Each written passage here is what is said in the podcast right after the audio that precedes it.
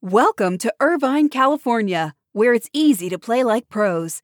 At the heart of Irvine's competitive culture is Great Park, the region's premier 194 acre multi sport complex, equipped for youth teams to Olympians and everything in between. Plus, Great Park's expansion is underway. With near perfect weather and a thriving sports scene, Irvine is the place to play. Visit destinationirvine.com for more information.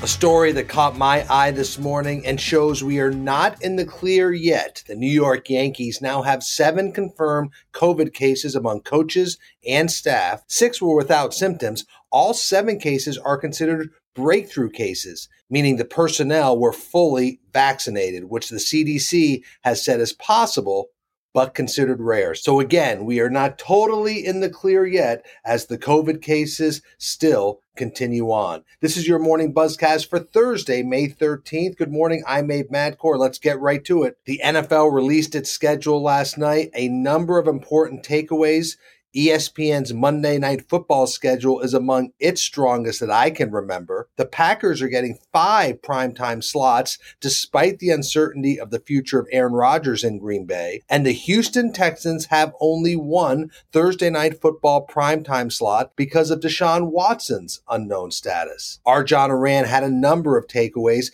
including the strength of the 1 p.m. Eastern time windows. I noticed how many times my team, the Patriots, are playing one o'clock games. Very rare for that team. Now, CBS has the Chiefs, a very popular team, seven times in the 1 p.m. Eastern time window. And as John Ourand wrote in his SBJ Media newsletter last night, it could be the viewpoint of the NFL and the networks for fans and viewers to start their days with a strong game at one o'clock, and that will feed into viewing all afternoon and into the evening. Along with John Ourand's insight, let's go through the main games of the networks. First, for NBC, we've said it on the Buzzcast before. I've always thought Tom Brady's return to New England would be one of the most highly sought after games of all the networks. It's October 3rd, Sunday night football. I think that's going to be one of the hardest tickets in New England. It's going to be one of the most highly anticipated games of the year. For CBS, Steelers, Packers, week three. I think the audience expectations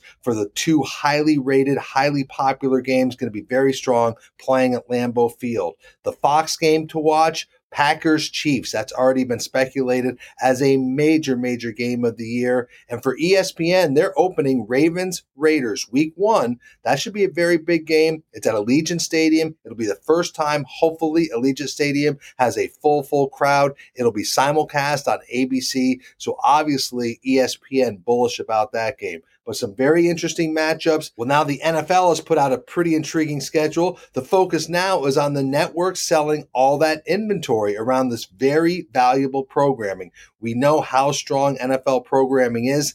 80 of the top 100 shows last year were NFL games. Now the networks know the dates, the times. Now they can go to the marketplace. Friday kicks off the TV business's annual upfront selling season.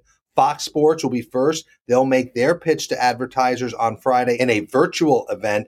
Other networks will have their advertising presentations next week. And it should be noted that NFL programming will be front and center of all their offerings. So the NFL, another major step in its offseason, releasing its schedule. Let me know what you think the big games are in your mind. Love to hear that. Let's shift to some other sports business news today you should know. The Mike Polisky reign at Northwestern is over, and it's over quickly. The new Northwestern athletic director stepped down late yesterday.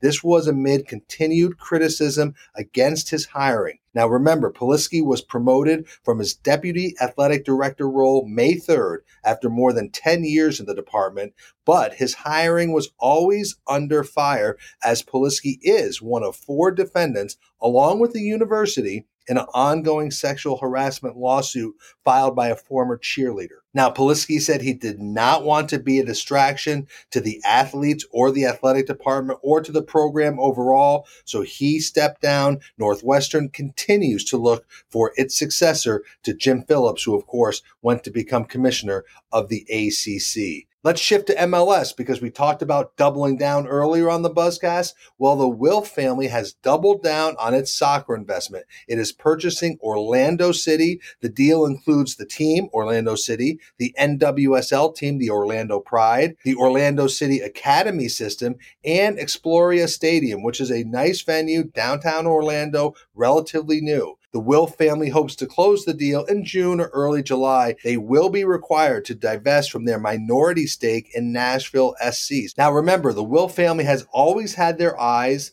on an MLS team. They've always wanted complete or majority ownership. They wanted to bring MLS to Minnesota. They did not win that bid. That went to Bill McGuire. So they became limited partners in Nashville SC, but their goal all along was to be majority owners. Now they will do that with Orlando City. Now the Wilf family and their sports portfolio continue to grow by adding an MLS franchise.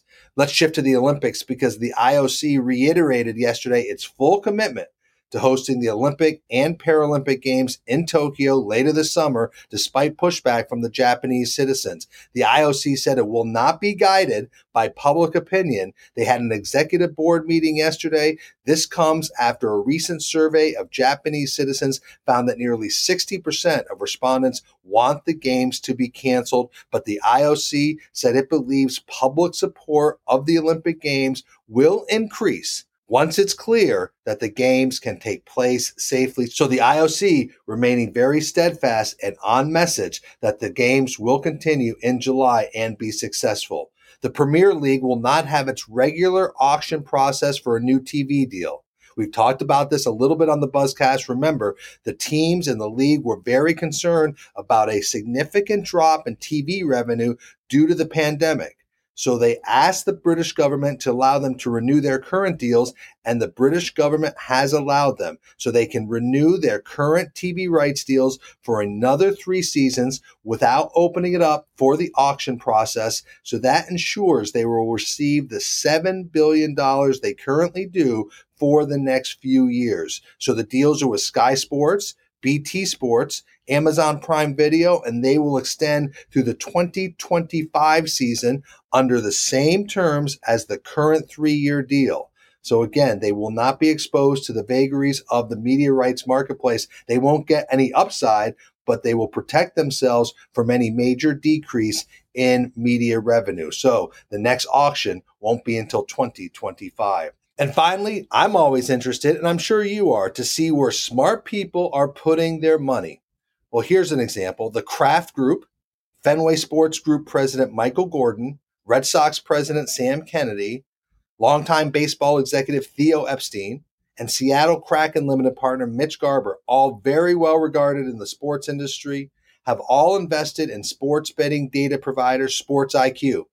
So Sports IQ raised $7 million in seed funding from investors. They build proprietary odds and handicap methodology. They'll use the money for product development, but I'm also sure they will tap into the knowledge of these investors, very smart people, as Sports IQ builds out its sports betting products and goes to market. So, an interesting company to watch potentially, Sports IQ. So, that's your morning buzzcast. It's Thursday, May 13th. I'm Abe Madkour. Hope everybody has a great day. It's a busy day in the business of sports. So, stay smart, stay healthy, be good to each other. I'll speak to you tomorrow.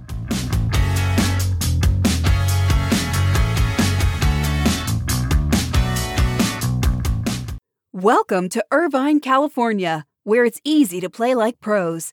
At the heart of Irvine's competitive culture is Great Park, the region's premier 194 acre multi sport complex, equipped for youth teams to Olympians and everything in between. Plus, Great Park's expansion is underway. With near perfect weather and a thriving sports scene, Irvine is the place to play. Visit destinationirvine.com for more information.